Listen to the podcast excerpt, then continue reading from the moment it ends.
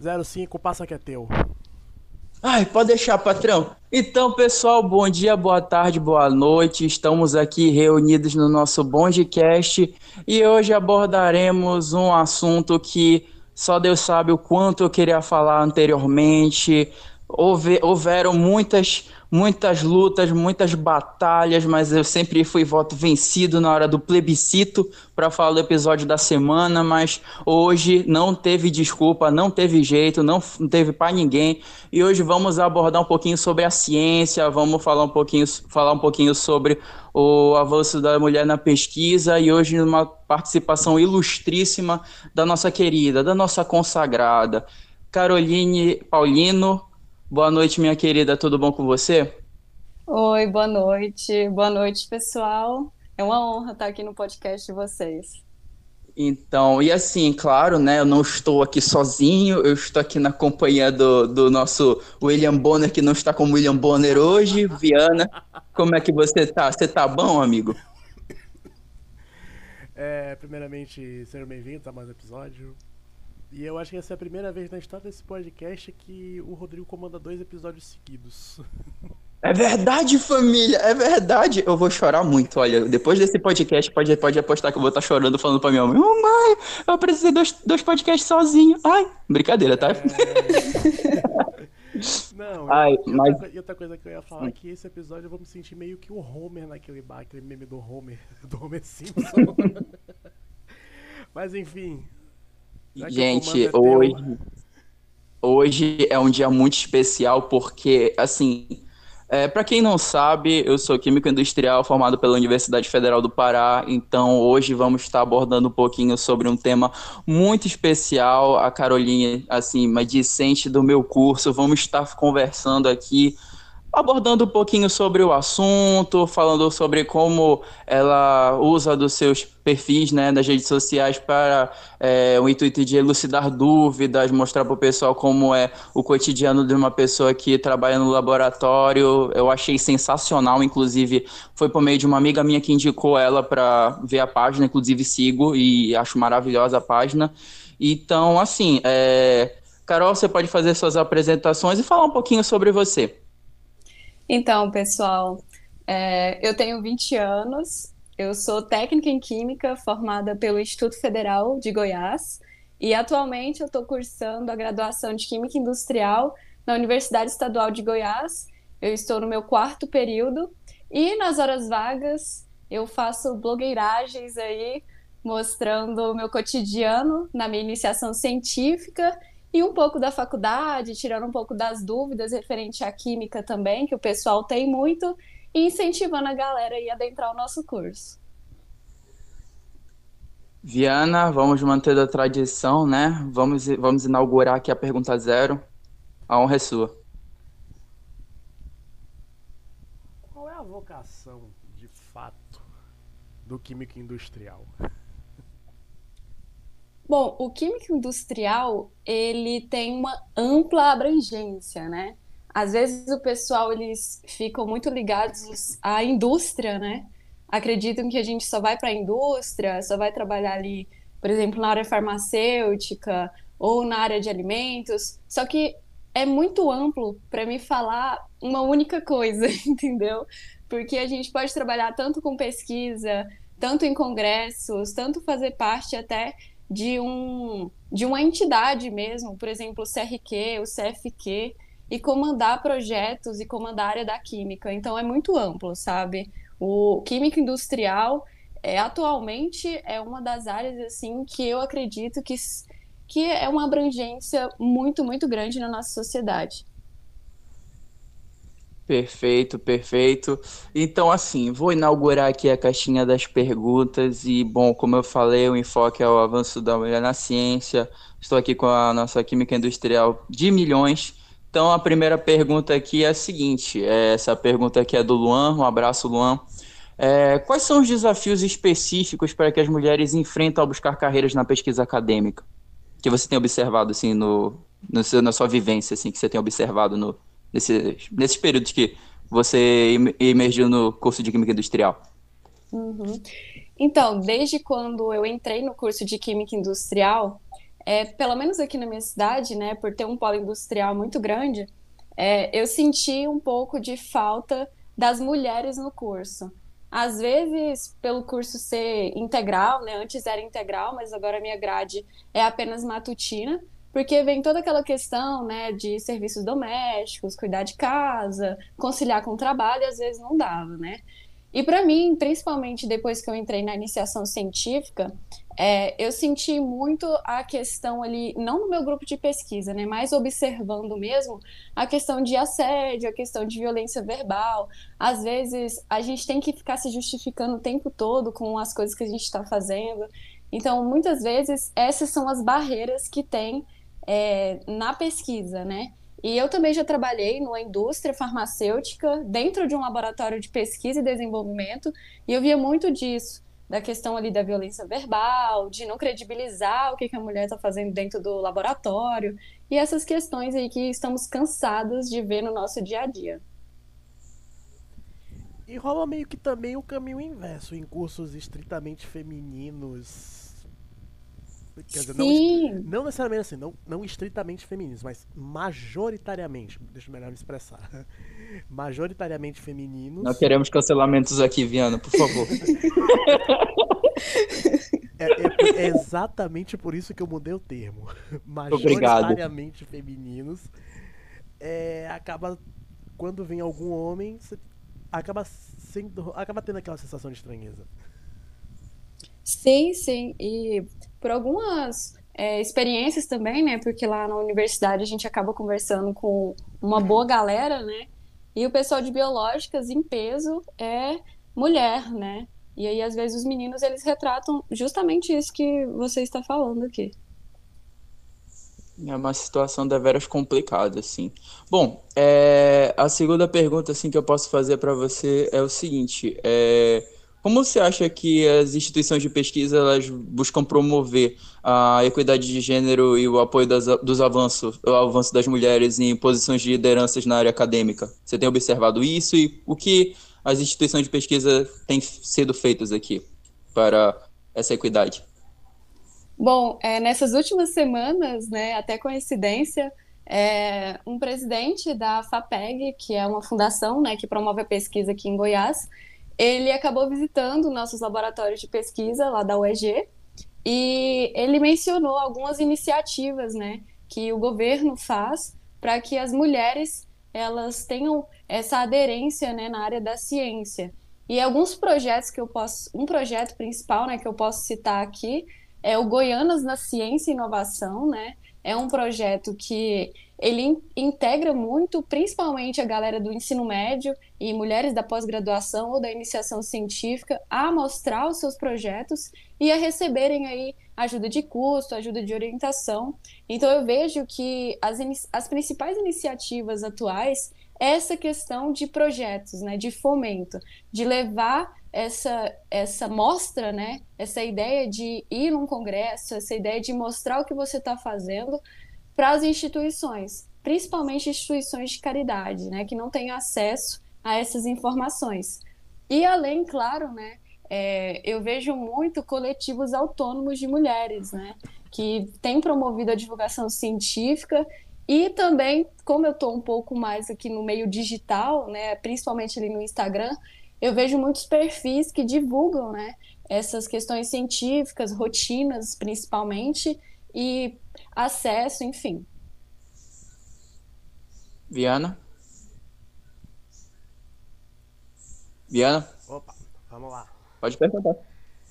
É, como é que como é que é a representação de mulheres em diferentes disciplinas, diferentes segmentos da química, é, impacta a pesquisa em termos de perspectivas então, é, a questão da representação da mulher na química, né? É, eu ainda considero como uma subrepresentação. A gente ainda está, né, em menor número, infelizmente, mas eu vejo que estamos crescendo cada vez mais. Cada vez mais a gente está tendo esse acesso a entrar na área da ciência, só que ainda é uma realidade um pouco complicada no Brasil, porque não há muitos incentivos, né, como vocês já falaram aqui. Há algumas formulações de políticas públicas, mas muitas vezes elas realmente não acontecem na prática. Mas quando tem uma representação feminina em um laboratório e que aquela representação é forte, é assim, é, é um resultado que em muitos laboratórios é muito significativo, porque você vai ter uma visão de um grupo que muitas vezes é segregado. Então, isso gera qualidade ali na pesquisa, você vai ter uma, uma ideia mais abrangente do que está acontecendo e como você pode aplicar a sua pesquisa em diferentes meios. Então, hoje em dia, ainda estamos em menos número, mas espero que cresçamos cada vez mais e estamos melhorando, pelo menos. É que não é nosso podcast. Então, é... Gente, é, eu, tenho uma, eu tenho uma pergunta para te fazer, então. É, assim, você comentou que você trabalhou numa indústria farmacêutica, né, no seu tempo de técnica em química. E você comentou muito sobre essa questão dos assédios de trabalho, assim, mas isso refletia também nas questões de disparidades salariais ou de financiamento entre homens e mulheres? E que tipo de assédio você ficava, é, você pode citar aqui como exemplo pela sua experiência que você teve nessa empresa? Então, eu trabalhei 11 meses como jovem aprendiz de uma empresa farmacêutica e era realmente dentro da, do P&D, né, que nós falamos, de pesquisa e desenvolvimento. E lá, é, quando a gente chega, a gente quase não nota essas coisas, né? Mas depois que a gente vai tendo aquela convivência, eu fui notando que nos cargos mais altos da empresa, como por exemplo um sênior, um júnior até, não tinha muitas mulheres. E de gestores também não tinha muitas mulheres, não só no meu setor, mas na empresa como um todo. E aí a gente acaba que no, na correria a gente não nota, né? É, esses, esses detalhes, mas depois eu fui parar para pensar, por que, que não tem uma mulher nesses cargos, né? O que está acontecendo? E a gente vê todo um contexto histórico, né? Que a mulher muitas vezes não é considerada como qualificada para adentrar esses cargos, muitas vezes é questionada. Lá na empresa, como eu era jovem aprendiz, alguns funcionários acabavam assim. A gente já é meio destratado, né, por ser jovem aprendiz. Só que, por ser mulher ainda, acabavam que muitas vezes, ah, não, não vou querer é, te ensinar, ou assim, ah, você tá dando essa opinião, mas você só é um jovem aprendiz, sabe? E por tipo, ser mulher. Tu nada, talvez o isso. nada valha mais do que tu, entendeu? Porque é isso, tu é, tu é jovem aprendiz. Sim, exatamente. Às vezes dá uma opinião lá, ah, mas você, por quê? Por que, que eu vou te escutar? E algumas mulheres lá também retratavam isso, né? Claro que é um caso ou outro, no, no, pelo menos no setor que eu trabalhava, mas acontecia, né? E em muitos locais isso é muito mais é, corriqueiro, né? Se nota muito mais, principalmente naquelas empresas que não aderem às políticas de equidade, né? Que hoje em dia é um assunto muito relevante e uma empresa que adere isso ganha total destaque, principalmente quando é, integra né, todo o corpo ali de profissionais sobre isso, levando a importância desse assunto, quando falam né, é, que a igualdade salarial ela está em lei, que isso acontece na empresa, e coloque isso em prática. Não basta também só ir lá e falar para os seus funcionários, tem que colocar isso em prática, mostrar realmente que as mulheres são importantes para a empresa, aprimorar os conhecimentos dela, ofertar oportunidades para elas também. Eu, particularmente, não cheguei a passar é, uma situação assim, mas eu já vi colegas passando por isso, que foram essas que eu citei aqui, de talvez dar uma opinião sobre algo que a gente vê mesmo na graduação, de uma forma mais prática, e não aceitarem, falarem que não, e que ela não sabia, que ela estava é, como, como que eu posso falar, sentando na janelinha, vamos dizer assim. É, você chegou ontem, minha querida, e você pensa que você pode opinar alguma coisa? Você sabe Sim. quanto tempo eu trabalho? Você, por algum acaso, tem um CRQ? Sim, é tipo exatamente. Sim, ah, exatamente. Eu, eu, eu, nas horas vagas eu, eu interpreto também. A Globo tá perdendo esse carro. Exatamente isso.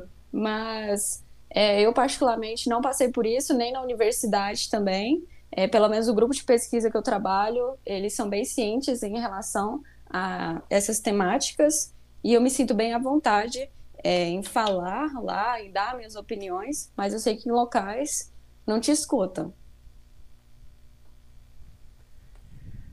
Uma dúvida bem curricular mesmo. Você fez técnico em química, né? Sim. É, tem muita diferença na grade de, de ensino? Do técnico de química para graduação em química industrial? Ah, tem. O técnico em química. Não, mas, mas calma, calma que eu vou chegar lá. Vai, continua. O quanto dá para aproveitar do técnico de química na graduação ah, superior? Tá. Ah, boa pergunta, ah, boa pergunta. Agora eu entendi. Assim, que homem. O, o, técnico em química, né, ele vai apenas te apresentar o laboratório, eu gosto de falar assim. Ele te apresenta a química, ele te coloca no laboratório e você entende o básico. O básico do que acontece, você entende ali como preparar uma solução, como fazer determinados cálculos. E já a química industrial, ela vai te integrar no meio mesmo da química. Ela vai te colocar em frente a problemas e você vai ter que buscar soluções e você vai ter que já visualizar o que está acontecendo ali microscopicamente, porque se você não consegue visualizar isso, você pode acabar fazendo algo errado, explodindo alguma coisa. E o quanto que pode aproveitar do técnico em química é mais nessas questões de cálculo, pelo menos foi o que eu senti, tá, gente? É uma experiência minha. É, eu senti na base de cálculos, principalmente aqueles de laboratório. Senti também na manipulação de laboratórios a questão ali da autonomia no laboratório, sabe? É, você não ter medo de mexer nas vidrarias, você não ter medo de pegar um reagente lá, pesar, manipular o reagente. E também nas questões de cálculo, cálculo 1, 2 e 3 mesmo, que a gente tem na nossa grade, que é bem pesado, pega muita gente. Isso ajudou bastante. E toda a questão ali de é, já saber um pouco mais ali, por exemplo, de CRQ, CFQ, que muitas vezes fica restrito somente à área acadêmica. E você já chegar com essa visão já é bem diferente, porque você vai precisar muito durante a graduação e até depois também. Fora aqueles cálculos, né, de padronização, preparar reagente, Sim. isso daí o técnico em química ele já te dá uma visão mais, é, digamos assim, clara do que você tem que fazer ao entrar no laboratório, né? Isso é coisa que não é todo técnico Sim. que tem, né? Sim, é exatamente. Perfeito. E principalmente também utilizar alguns equipamentos. Muita gente tem dificuldade é, em utilizar equipamentos, tem medo, ah, se eu triscar nesse equipamento aqui, eu vou estragar o equipamento. E não é bem assim, galera. O equipamento tem muitos que não são tão sensíveis assim. E chegar já sabendo usar um pHmetro, um condutivímetro, é um diferencial. Principalmente nas empresas, mas o pHmetro é, é bem frágil sim. Enfim, como eu tava falando. ai, ai. Trauma de pHmetro. Enfim, gente, é, é, enfim, eu vejo uma tristeza aqui no meu coração. Vou pegar aqui a caixinha das perguntas, gente. Ai, ai, olha o Ian aparecendo aí, Viana. Olha o Ian aparecendo.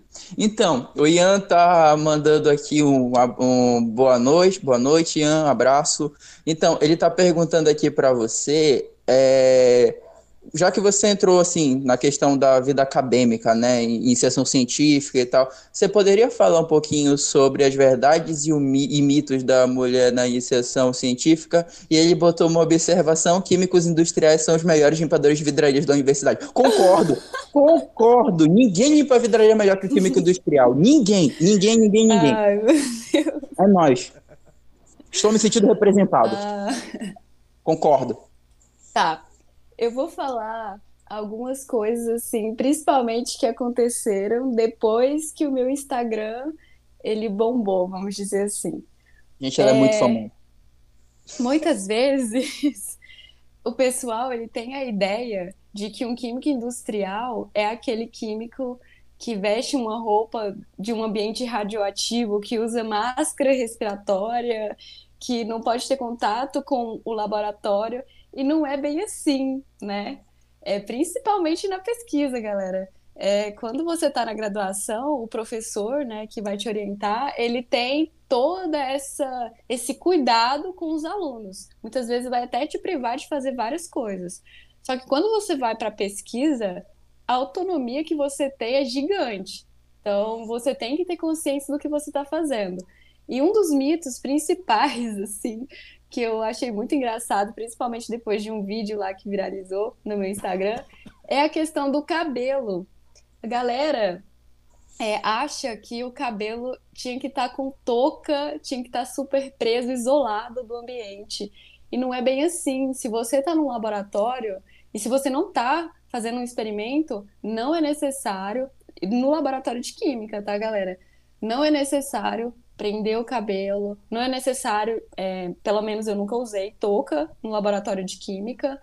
É, e essa, essa visão né, que o pessoal tem que a química é muito complexa, é sempre muito extraordinária, explosão, fogo, não é bem assim em todos os casos, né? E outro mito que tem é, bastante assim é que você, a mulher, principalmente, né? Eu tenho algumas amigas que sentiam isso quando chegou lá, que ela precisava de um acompanhamento ali 24 horas no laboratório. Que sempre tinha que ter alguém ali autorizando o que ia fazer, o que não ia fazer, porque já vão com essa visão também que a sociedade é, oferece pra gente, né? Que temos que pedir permissão para certas coisas. E aí, quando chega lá, ninguém vai ficar te olhando, ninguém vai ficar te monitorando. Você vai fazer o que você tem que fazer e na medida do que dá para você fazer. Não é que alguém vai ficar lá sim ou não para você o tempo inteiro. Acho que esses dois tópicos são principais, isso para qualquer pessoa, mas principalmente para as mulheres também. E eu acho que é isso. É... Carol, não sei se no seu curso já teve alguma mulher que acabou tendo que passar pelo processo de maternidade. Mas... Já sim. Ah. Perfeito. então era, era exatamente essa a minha pergunta. Como o processo de licença maternidade acaba interferindo nesse processo de pesquisa, graduação uhum. e por aí uhum. vai? Então, é uma colega minha lá da faculdade, ela ganhou neném, né? É, durante a graduação, ela teve toda a licença maternidade, que é o direito, né? E também a gente tem a questão da licença paternidade também, né? Só que, assim, se você for olhar na legislação, é um tempo muito menor do que o tempo da mulher, né? E isso, para ela, pelo menos, afetou bastante nos estudos, né? Ela teve que ficar de licença por três meses para dar total atenção para o bebê. E aí ela chegou a atrasar várias matérias, chegou a atrasar experimentos e afetou, claro, o andamento ali da graduação dela. E ela também comentou com a gente, porque ela já voltou agora para a graduação, e ela comentou assim que mexeu muito com a autoestima dela. Ela ficava apenas com o bebê, sem ajuda, né? E também tem toda a questão da, da paternidade, né? Por que, que a paternidade, a licença paternidade é apenas 15 dias? Sendo que a presença do pai também é fundamental ali nesse momento, porque é um momento de fragilidade, sabe?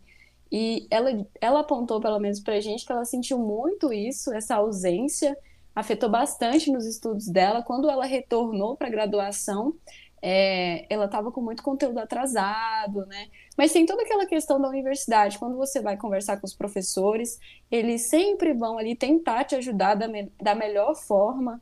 Então, ela conseguiu ali adiantar algumas matérias, só que foi ali desgastante. Foi um processo desgastante para ela e para o bebê também. Hoje em dia ele já está indo para a universidade, já vai ser um químico industrial aí com dois anos. Bota fé, olha, o garoto é um gênio, gosto assim. Mas é um processo complicado e é um processo que é como eu estou falando aqui em quase todas as respostas, né? Vem de contexto histórico. É o maldito patriarcado. Sim, exatamente. ai, ai. Então, é, dando prosseguimento. Emendando, emendando. Ah, sim, vai. Emenda, emenda, é, emenda. Como, como se dá esse processo de inclusão ou inserção, não sei qual é o melhor tempo para ser aplicado, de, de mulheres, na, por exemplo, nessa área de química. É um processo Olha, mais lento, está sendo mais difundido? Ou ainda pelo tá menos, ideal? Pelo menos na química, é um processo muito lento. E isso não se restringe somente às mulheres, como um todo mesmo. É, profissionais formados em química industrial estão cada vez menores, né? Porque a galera não conhece muito o curso, a química é, ela não é tão difundida, vamos dizer assim, nas redes mais rápidas, as redes atuais. Então, muitas vezes a galera fica presa só no direito, na engenharia, na matemática, e não lembra que tem a química também, galera, fazendo parte aqui. E, pelo menos para as mulheres que eu visualizei, principalmente depois que eu entrei na iniciação científica, devido à bolsa, né? O CNPq divulgou que muitas bolsas é, ficaram sem candidatos, porque não tinha é, alguém para pegá-las, e também o maior número era de homens, não era de mulheres, porque muitas vezes não coincidiam né, com a rotina, porque a iniciação científica muitas vezes demanda parte da tarde, parte da noite, é um tempo ali é, realmente grande, e muitas mulheres têm a questão de é, conciliar né, trabalho doméstico com o trabalho acadêmico.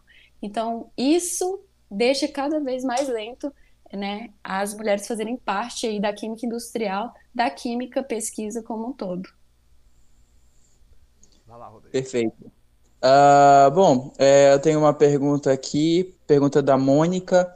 Ela está perguntando aqui para você, é, um abraço, Mônica. Ela está perguntando aqui para você é, se a decisão por você fazer química industrial foi um caminho natural que você teve do curso de técnico em química. E também ela está perguntando aqui é, qual foi a área assim dentro da química que você se encontra assim com uma maior é, familiaridade, que você se encontra assim, que você tem uma, digamos assim, uma preferência dentre as áreas da química que são encontradas assim em uma maior escala. Qual é que você gosta mais? É Mônica, né? Mônica, isso. Ah, então, Mônica, é, a decisão de química industrial ela foi meio conturbada, vamos dizer assim. Eu acredito que todo mundo que faz técnico em química fica muito em dúvida entre engenharia química e química industrial. Quer fazer eu... engenharia química? Desculpa. Pelo menos foi o meu caso. E eu fiquei bastante em dúvida e eu não sabia onde procurar, porque quase não tem informação. E aí acabou que eu achei um canal no YouTube de uma garota que ela fazia química, não, fazia engenharia química, e ela explicava como que era a grade do curso. E aí eu fui dar uma olhada. Gente, eu fiquei traumatizada, porque tinha tanta física. E a menina falando que a química que via na engenharia química era só química básica, que não tinha nada de química, era só física, e física não é o meu ponto forte. Aí eu falei, gente, isso aqui não é para mim. E aí eu fui atrás da química industrial, vi a grade, olhei um pouco também é, no CFQ, tem algumas informações, Conselho Federal de Química, do site deles. Olhei e me identifiquei muito, porque desde sempre eu tive muito interesse em fazer parte de algo que faz a diferença para a sociedade em poder fornecer a diferença para uma comunidade, para um grupo de pessoas ou para a sociedade em geral. E eu vi a oportunidade de fazer isso na química industrial. E tanto que hoje em dia eu faço iniciação científica e a área que eu amo, amo de paixão é química inorgânica. Eu sei que tem alguns haters por aqui, mas eu amo química inorgânica, gente. Pelo menos por enquanto, pode ser que mude até o final da graduação mas essa área eu sou apaixonada, ver os complexos, o funcionamento é incrível. Não sei o que ela quis dizer com isso. Viana, vai, continua. é, na graduação de Química, Carol, você já chegou a ter assim, uma área que você diz assim, aqui não, de jeito nenhum? Já. Quase todas, eu, A convicção dela foi incrível. Me identifiquei. Ai, eu tava até conversando esses dias com um seguidor, pode ser até que tenha sido o Rodrigo, é, que ele me perguntou se eu já tinha tido química quântica. E eu tive química quântica no terceiro período da faculdade. Totalmente prematuros para essa matéria. E, gente, eu odiei muito. Nossa, essa área da, da teórica eu corro, eu não gosto. Olha, eu posso falar por experiência própria que eu acho que 95% dos químicos, industrial, bacharel, é, engenheiro químico, engenheiro de alimentos, assim, que trabalham nessa área da química, uhum. tende para a parte prática. Teórica é uma coisa que a gente foge como capeta foge da cruz. E Nossa, quântica, sim. E eu corro de câmeras. muito me impressiona, assim, muito me impressiona na, na, aí em Goiás é, ter quântica num semestre tão pequeno, tão curto como o terceiro. Sim. Eu tive no sexto. Eu tive no sexto semestre quântica. É porque, assim, aqui na, na UEG, eles mudaram a grade recentemente, porque o curso ele era integral.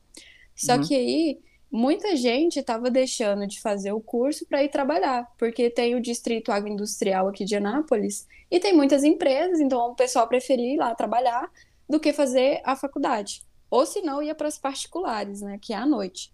E aí eles resolveram mudar a grade só para matutina.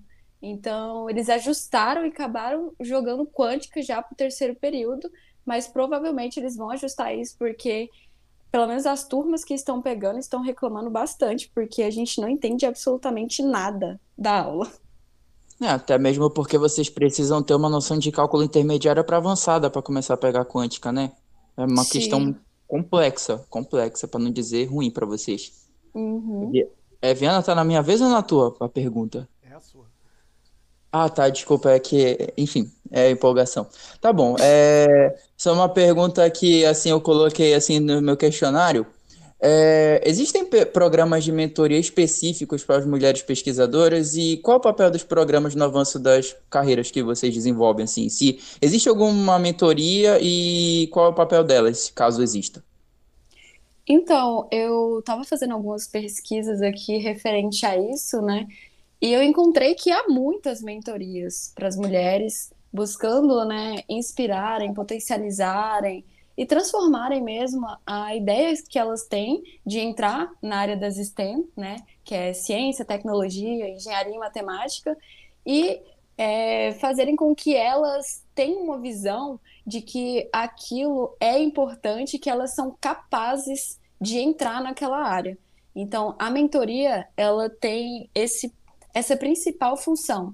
E tem um grupo aqui que eles são muito importantes nessa área, acho que eles são bem reconhecidos aqui no Brasil, que se chama Nós por Elas. Eles têm um trabalho incrível referente a isso.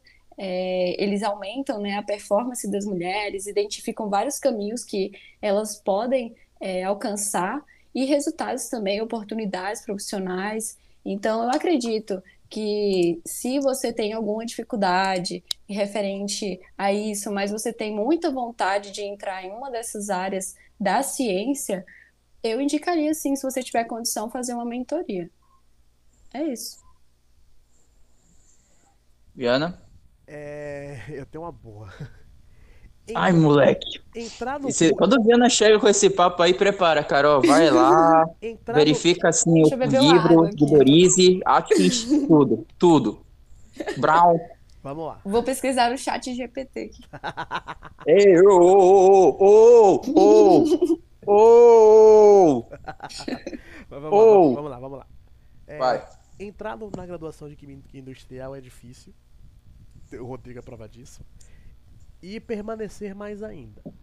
Você, uhum. Carol, sendo mulher, quais são os principais empecilhos para que a mulher permaneça na graduação, além dos que a gente já citou? Então, é uma coisa assim que eu vi muito é as meninas, é, principalmente colegas minhas mesmo, desistirem por não conciliarem é, a rotina dos estudos com cuidados de casa. É, muitas vezes elas faziam ali uma pesquisa e tal, e demanda um tempo. Você tem que ter um tempo para aquilo. E não, às vezes, não é muito flexível. Às vezes você tem que estar tá lá para ver o experimento, você tem que estar tá lá para acompanhar o equipamento, e isso acabava impedindo elas de fazer é, os deveres de casa, né? Vamos dizer assim. E aí elas acabavam desistindo da pesquisa, ou muitas vezes acabavam desistindo da faculdade em si mesmo. E outra coisa que acontece bastante na graduação, e isso não só na de Química Industrial, é assédio moral de professores. Na, né? na minha universidade teve um caso de assédio mesmo, e isso impactou é, várias meninas, é, de insegurança mesmo, é, de não se sentir ali bem no ambiente com determinados profissionais, e isso acaba, com certeza, fazendo com que várias meninas não queiram fazer parte da química industrial e desistam do curso. Então, essa questão de assédio, de sobrecarga também, é um ponto bem decisivo nessa questão aí. Bom, minha pergunta é um pouquinho mais direta, um pouquinho mais simples. Você falou da questão do quando você se tornou iniciação científica. É, na, sua faculdade, na sua faculdade, universidade, existem algumas implementações para incentivar as meninas desde cedo na graduação a se interessar pelas áreas da ciência e da tecnologia para considerar uma carreira de pesquisa? E o que te fez escolher o laboratório que você está hoje? Bom, lá na universidade, é, há muita influência dos próprios professores que são orientadores, né? Eles fazem uma propaganda incrível das pesquisas que eles fazem lá, que são pesquisas assim maravilhosas, que muitas vezes nem passa pela sua cabeça que isso é desenvolvido. E nos centros acadêmicos também, o pessoal incentiva bastante as meninas a adentrarem lá na pesquisa. E também tem as questões dos projetos desenvolvidos pelas, é, pelas fundações aqui de Goiás, né? E aí eles sempre divulgam editais para que vocês participem, então isso acaba incentivando que você entre num, numa iniciação científica para você participar desse projeto, ou às vezes mesmo você quer ir para um congresso, você quer é, apresentar algo novo, um trabalho, participar de algum evento acadêmico da universidade, a iniciação científica abre portas para isso. E atualmente eu trabalho no laboratório de química funcional e polímeros naturais. E o que me incentivou assim primordialmente a adentrar nesse laboratório foi o meu professor. É, eu vou até falar o nome dele aqui porque ele é um querido. Renato pode, pode Rosseto. Falar, pode falar. Renato Como Rosseto. Senhor Renato, Renato Rosseto, um abraço, viu? Obrigado Ele... por você preparar esta mulher aqui para apresentar a gente aqui no nosso podcast. Então, propaganda gratuita para você, você merece. Ele é uma pessoa incrível. É, toda a trajetória de estudos dele é inspiradora. E por ele ter falado é, da vida dele lá na, pra gente, quando tivemos aula com ele, de incentivo mesmo, é, eu me imaginei vivendo a, a pesquisa, me imaginei no laboratório, é, me instigou mesmo a ir atrás disso. E ele também dá uma matéria lá na faculdade que se chama Introdução à Química Industrial. E a maneira que ele ministra a aula, gente, é incrível porque você sente que você tem tantas possibilidades e você realmente consegue alcançar um objetivo, você vai conseguir realizar aquele sonho que você tem, porque a química abre portas para muita coisa. E lá na UEG, é, principalmente ele, ele faz de tudo para que você consiga os seus resultados, para que você consiga ter contato com aquela técnica, você conheça aquele equipamento. Então, é isso que me incentivou, não foi nem a química em si, foi a história que ele me, me contou, é, toda a projeção mesmo da química, e por estar tá vivendo já no curso aí, vai completar dois anos, eu vejo que eu estou no caminho certo e é isso que eu quero mesmo. Diana? É, Carol. É, Diga. É fato. Pode ser que eu esteja exagerando, mas no laboratório as mulheres têm mais a sensibilidade de, de manusear a, os instrumentos, a vidraria toda? Nossa, sim. é, esses dias mesmo, é, eu estava lá no laboratório realizando uma síntese e aí eu precisava usar o pH-metro, né? E lá Pronto. no nosso laboratório tem dois pH-metros. E um é horrível de calibrar ele, oscila muito. E o outro é o que normalmente utilizamos. Só que ele, a gente sabe que ele fica imerso né, numa solução E para retirar dessa solução tem uma trava de borracha. E é assim, tem que tirar com bastante delicadeza, porque senão você quebra o eletrodo. Gente, vocês não acreditam. Foram lá e quebraram o eletrodo. Não, cara, não. Quebraram. Não, quebraram. cara. É Meu o Deus. seu trauma e foi atingido lá no laboratório. Ai, não, passado.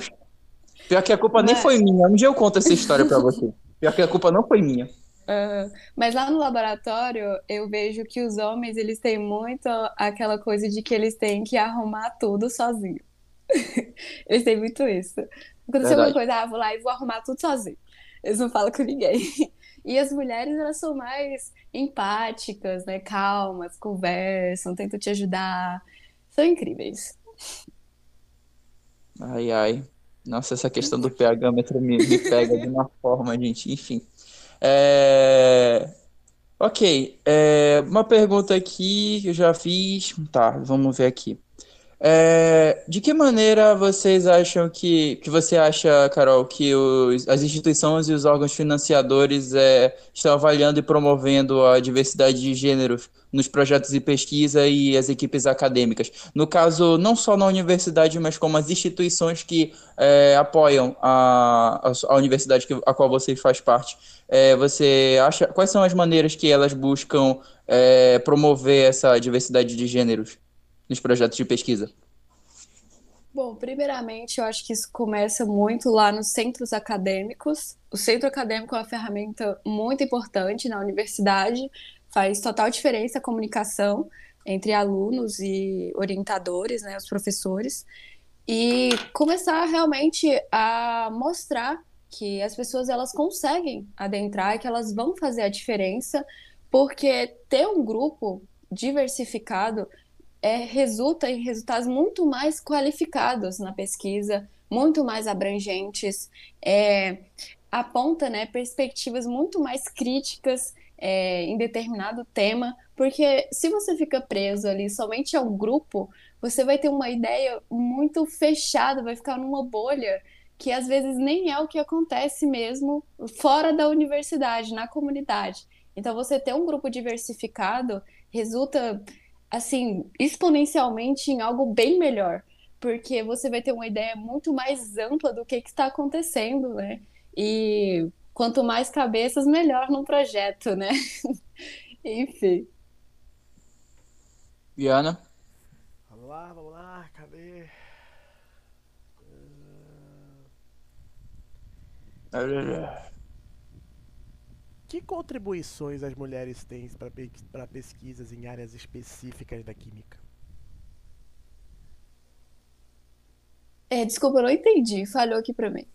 Que contribuições as mulheres têm para a pesquisa em áreas específicas da química? Olha, as mulheres. As mulheres, assim, contribuem muito é, com artigos científicos, né? É, eu estava verificando principalmente isso assim, em questão de atualidade, que é, na atualidade, assim, se as mulheres elas publicam muito mais do que os homens em artigos científicos. Porém, o reconhecimento é muito mais para os homens do que para as mulheres. E as mulheres elas é, oferecem ali é, conhecimento em em diversas áreas, não somente na química. É, no meu laboratório mesmo tem duas doutorandas que são incríveis, que trabalham com hidróxidos duplos lamelares, com a absorção de contaminantes no meio ambiente. E é uma pesquisa incrível que muitas vezes ela, elas podem publicar e talvez, se um homem publicar, vai ser notado mais porque um homem publicou do que por elas, e pode ser até o mesmo assunto.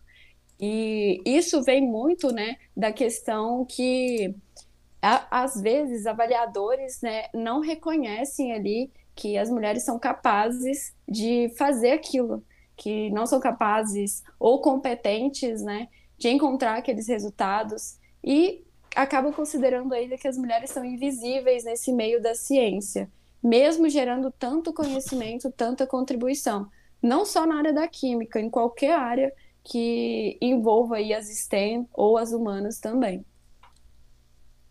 E assim, então, é, aproveitando esse gancho, é, É válido, então, assim, pelo que você observa, assim, no seu conhecimento científico e que você observa no seu âmbito laboratorial, é, as mulheres, elas são mais unidas entre elas do que os homens unidos entre eles?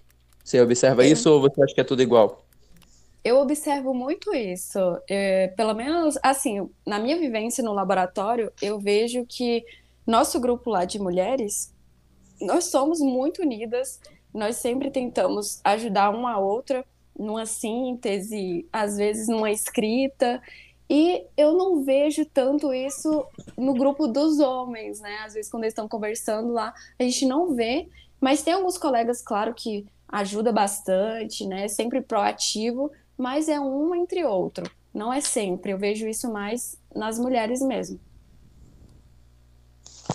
E assim, é, quais são assim, você assim no, no é, que você observa aproveitando esse gancho, é, vocês passam assim por muitos desafios assim acerca com relação à infraestrutura. O seu laboratório costuma é, ter parceria com outros laboratórios ou os laboratórios de vocês podem ser considerados mais autossuficientes, assim, vocês trabalham mais é, é, em, assim, vocês conseguem trabalhar, ter todos os meios sem ter muito apoio de laboratórios parceiros ou vizinhos? Nossa, o nosso laboratório ele já é, pelo menos o de pesquisa, da graduação eu vou deixar abaixo aqui. O da pesquisa, ele é bem equipado, porque como eu falei para vocês, né, aqui tem um polo industrial que fica no fundo da nossa faculdade. Então, muitas empresas acabam doando equipamentos lá para a universidade, porque às vezes ali a manutenção vai ser muito cara, compensa comprar outro, eles acabam mandando para o EG, e isso acontece também com reagentes. Então, acaba que a gente tem muita coisa no nosso laboratório, a gente tem até um cromatógrafo, isso é surpreendente, só que a gente é caro, né? depende, né? sim, mas cromatógrafo gente... é caríssimo, gente. Sim. E chegou recentemente, acho que ninguém nem usou aquilo. É, mas a gente, mesmo a gente tendo muitos equipamentos, como por exemplo ultravioleta, o infravermelho, é, o microscopia eletrônica de varredura, acaba que outros equipamentos a gente precisa sim de apoios de outros laboratórios. Por exemplo, o doutorado mesmo que tem lá na UEG, ele tem parceria com a Universidade Federal de Catalão e a Universidade Federal de Goiás para dar todo esse suporte à pesquisa, porque senão fica muito difícil de acontecer, dependendo só da UEG. E eu mesmo, né? É, você que me acompanha lá no Instagram, você sabe que eu estou fazendo várias sínteses de hidróxidos duplos lamelares. E eu vou precisar fazer é, um procedimento, uma leitura no equipamento que não tem na UEG. E a gente vai acabar tendo que custear isso é, em outra universidade, porque o equipamento não tem lá na UEG, que é o DRX, né? É o raio-x. Meu senhor, que desafio complexo.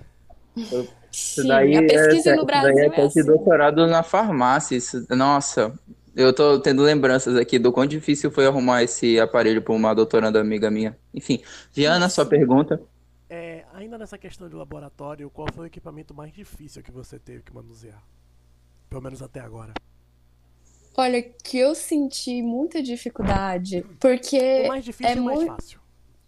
Tá.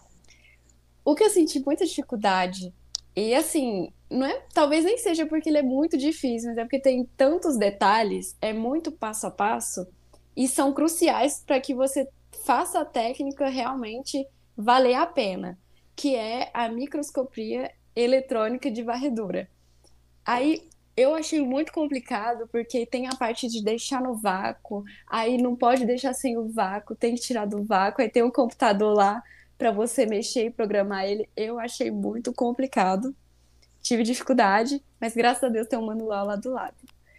E o mais fácil, com certeza, o meu queridíssimo ultravioleta visível uso ele praticamente todos os dias e é muito fácil de manusear e é crucial assim para um químico industrial, né? Acho que nenhum químico industrial passa pela graduação sem usar esse equipamento. Realmente é um querido. Não dá, para é um não dá pra negar, ele é um maravilhoso. o meu, o meu, meu preferido era o destilador, eu gostava de concentrar os extratos, eu, era o meu favorito na, na pesquisa. Tá, é. Bom, quais é. Como você consegue observar, assim, considerando, né? Já que a gente falou mais cedo no, no episódio é, sobre como você tem visto nas atualidades que as mulheres, é, que muita, muitas das mulheres têm publicado, mas que elas têm, elas não têm tido o mesmo reconhecimento que o homem que publica a mesma coisa. Como uhum. você acha que é, isso daí poderia ser controlado, ou então que isso ocorresse de uma, uma menor de uma menor forma, assim, ou, ou então combatido, né, que é, uhum. até chegar a uma equidade. Como você acha que isso poderia ser tratado? Assim, claro, né, considerando o mundo ideal e considerando a realidade. é porque, tá. né, a gente precisa discernir, claro. Sim. Assim, é, quando a gente vai publicar né, um artigo, enfim, tem as revistas, né? E aí toda revista tem os critérios que vão ser avaliados, e muitas vezes ele, quem está avaliando, às vezes não vai trabalhar com tanta honestidade. Eu sei que toda revista científica, todo trabalho científico, ele passa por um rigor científico para verificar seus procedimentos, sua metodologia, mas eu acredito também que teria que ter um rigor ético, né, para você realizar uma publicação, porque, claro que eu não vou generalizar aqui, mas em muitos casos o avaliador, ele é homem, e ele tem esse pensamento de que um trabalho que foi feito, elaborado por um homem, ele vai ser muito melhor do que feito por uma, por uma mulher. Então, essa questão de rigor ético, de rigor, de honestidade, é, é primordial para que isso diminua, né? Para que é, as mulheres sejam mais reconhecidas pelas suas publicações, porque a gente consegue visualizar ao decorrer da história que muitas mulheres fizeram a diferença, principalmente que nós estamos fazendo aqui agora, né? Utilizando Wi-Fi, foi o princípio de uma mulher, né, galera? Então, acho que isso aí é bem importante. Talvez o Rodrigo responda melhor, mas vale para você também. Você vê muitas mulheres é, na docência da química ou ainda é uma participação tímida? Ó, pelo menos o corpo docente lá da minha universidade, eu vejo bastante mulheres. Bastante mulheres, mas sempre naquelas áreas voltadas mais para analítica. E para licenciatura também. Não vejo muito na química industrial, principalmente em laboratório. Acredito que até hoje eu não tive nenhuma professora que dava aula experimental. Então ainda é tímida a presença. Rodrigo? Oi, oi. Tá, ok. Então, assim, é... eu tenho uma pergunta, assim, é, considerando na sua mais sincera opinião. É, na sua opinião, qual é, como você observa o futuro da química industrial e como você observa é, o avanço da mulher química industrial, é, tanto no campo de trabalho quanto no meio acadêmico? Depois eu vou te fazer uma pergunta pior. Essa daí já foi um nível moderado de ah, difícil. que ótimo. Obrigado. Bom, Tamo aí. é, eu tenho muito contato né, com meninas lá no meu Instagram. É, meu público, a maioria, são mulheres lá no Instagram. Então eu vejo que a atualidade, as meninas, né, elas são muito mais informadas, porque têm acesso né, a essas informações rápidas, como Instagram, TikTok, enfim.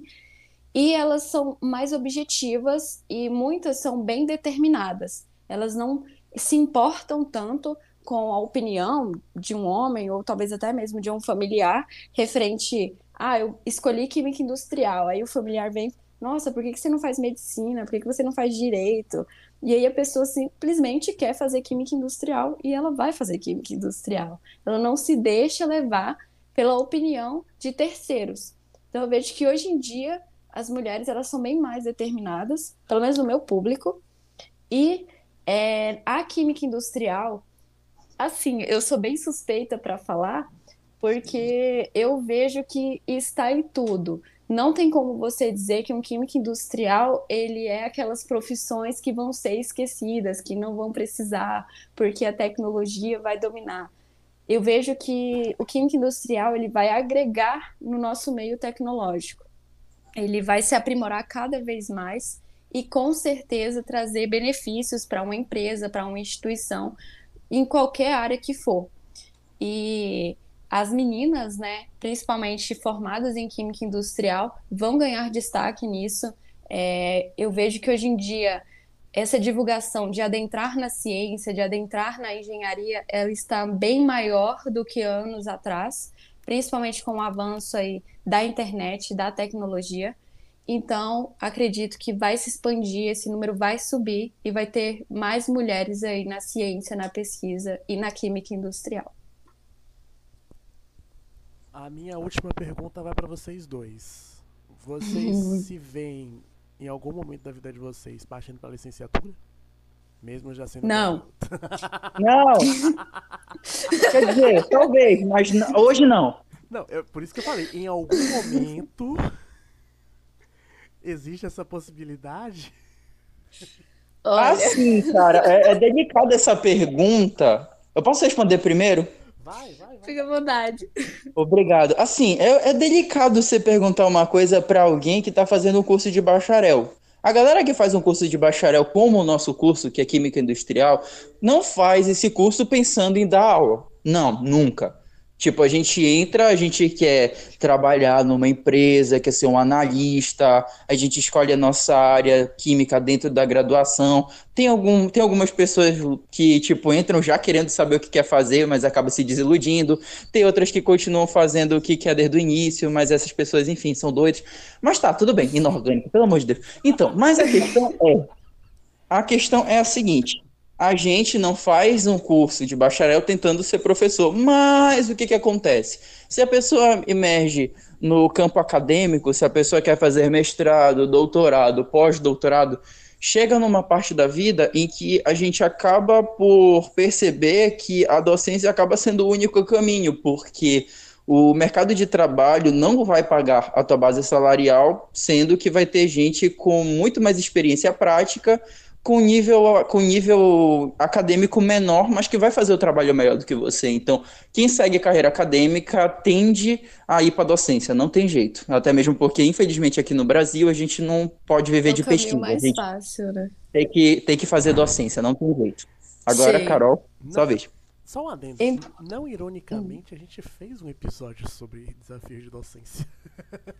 Verdade, olha. Verdade, ótimo episódio, inclusive. Então, eu já tive uma experiência de quase dar aula para ensino médio. E assim, gente do céu, eu saí aterrorizada. Tipo assim, eu não consigo é, manter os alunos entretidos, né? Eles têm muita energia. Então, é, a docência nessa parte de ensino médio, fundamental, não mesmo, não. É não mesmo mesmo, gente. E agora, como o Rodrigo já falou, né? É, futuramente eu penso sim em seguir um mestrado, um doutorado, então acredito que não tem como fugir ali de dar aula, mas eu penso mais em, em dar aula para nível superior, cursinho, enfim. Até mesmo porque, assim, rápido spoiler, né? É, para quem não sabe, eu tenho uma prima que é mestrando. Te defender aqui. É, a minha, eu tenho uma prima que é mestranda e ela falou que uma das disciplinas é prática docente, então a gente vai ter que pegar uma turma de ensino superior para quem segue de mestrado. Então, vamos sofrer sim. Sim. Mas tá. Então, a minha última pergunta, assim, como eu disse, né, aproveitando, né, que eu disse que eu ia lançar a mais difícil, a mais cascuda, vai, vai ser nesse exato momento. Então, como é que é a distribuição orbital do tório? Não, brincadeira. Tá, é... Brincadeira. Tá. É, que conselho você daria para alguém que está querendo fazer o curso de Química Industrial? O que você diria para essa pessoa? E se você analisasse, assim, hoje em dia, assim, você adquirindo a sua graduação, hoje você estaria atendendo mais para a academia, fazer mestrado, doutorado, ou acabar indo para o mercado de trabalho é, na sua área de pesquisa? Bom, vamos primeiro para a parte do conselho, né? É, todos faça. os dias. faça sim, faça sim. Faça. É, todos os dias eu incentivo muito é, quem me acompanha lá no Instagram a adentrar a área de química industrial.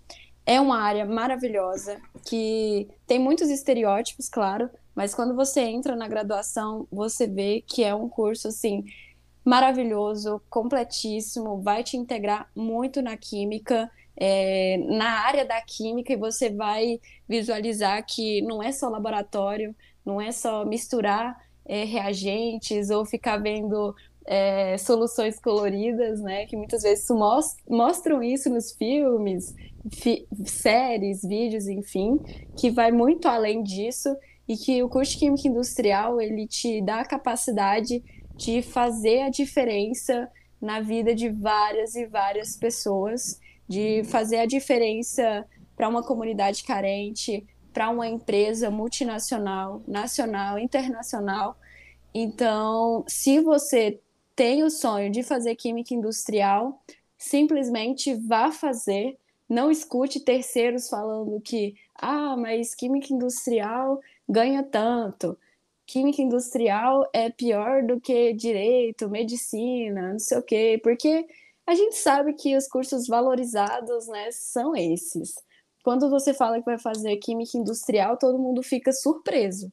Mas se você sabe o que você quer, simplesmente vá lá e faça, veja a grade do curso de Química Industrial, é, veja também as atribuições de cada profissional da Química, se você se identifica com cada um ali, ou com a maioria, vai e faça o curso, você vai se apaixonar, é, vai se render completamente e vai mudar totalmente os seus ideais, é, a ideia que você tinha do curso, e você vai, assim, sabe, é, fluir nessa área de química.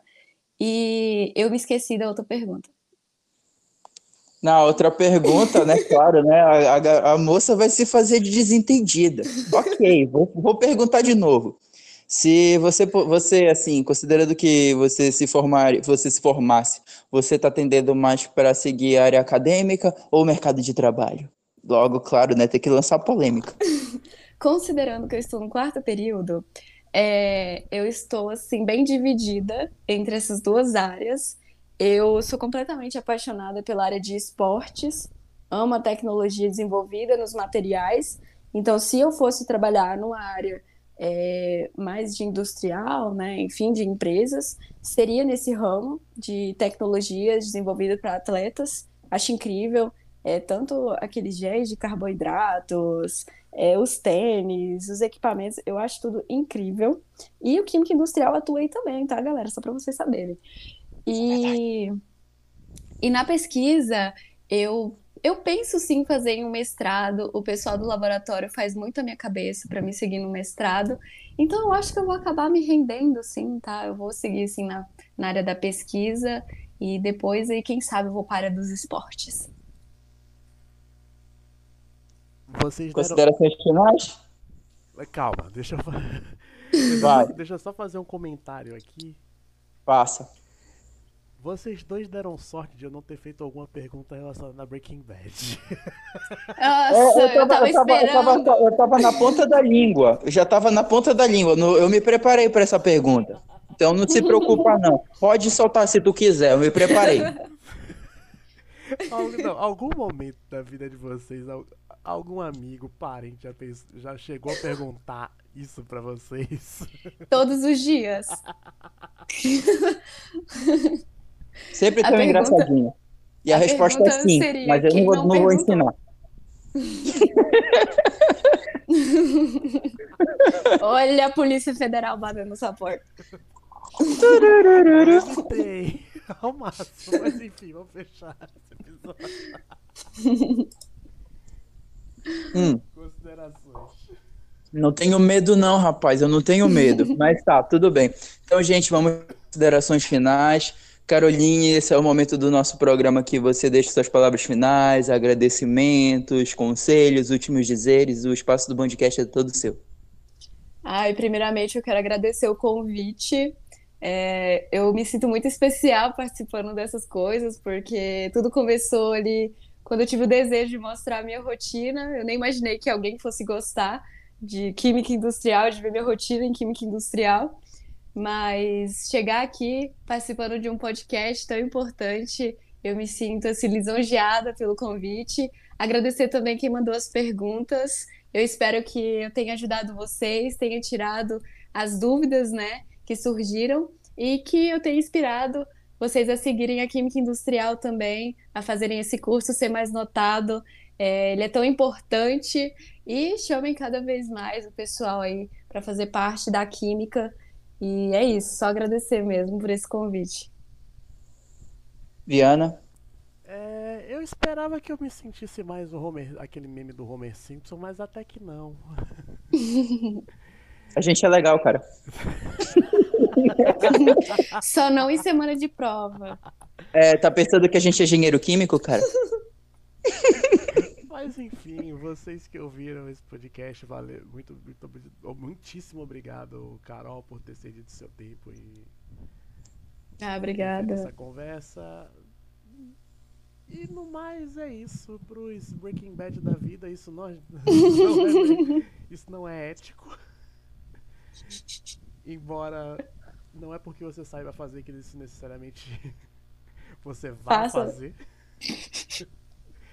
e aos que sobreviveram a cinco anos de química industrial, queria dizer que o Coringa surtou por muito menos. Ninguém obrigado, sabe obrigado. como tá a cabeça do palhaço. A bubublé das ideias, total. Deus tá dizendo que não sabe de nada. obrigado, gente. Até o próximo episódio. Obrigada. Então, cabendo a mim encerrar o programa de hoje, primeiramente gostaria de agradecer a nossa ilustríssima convidada Caroline Paulino. Obrigado por você fazer do, desse episódio uma maravilha de programa. Gostaria de fazer um desabafo, foi um prazer. Foi o primeiro episódio que eu pude falar um pouquinho sobre a minha área de atuação, que é a química industrial. É um prazer imenso poder falar sobre. É, diferente da Caroline, eu fui uma pessoa que eu tive experiências de amor e ódio com esse curso, mas que eu faço das minhas palavras, as, faço as palavras delas minhas. É um curso assim que no início você começa não entendendo muitas coisas, mas depois que você começa a pegar o ritmo, entendendo o porquê de você estar estudando algumas coisas e principalmente eu sendo uma pessoa extremamente prática, vendo a aplicabilidade, você acaba se apaixonando, você se encanta é maravilhoso, viu? Então, pesquise um pouquinho sobre a química industrial.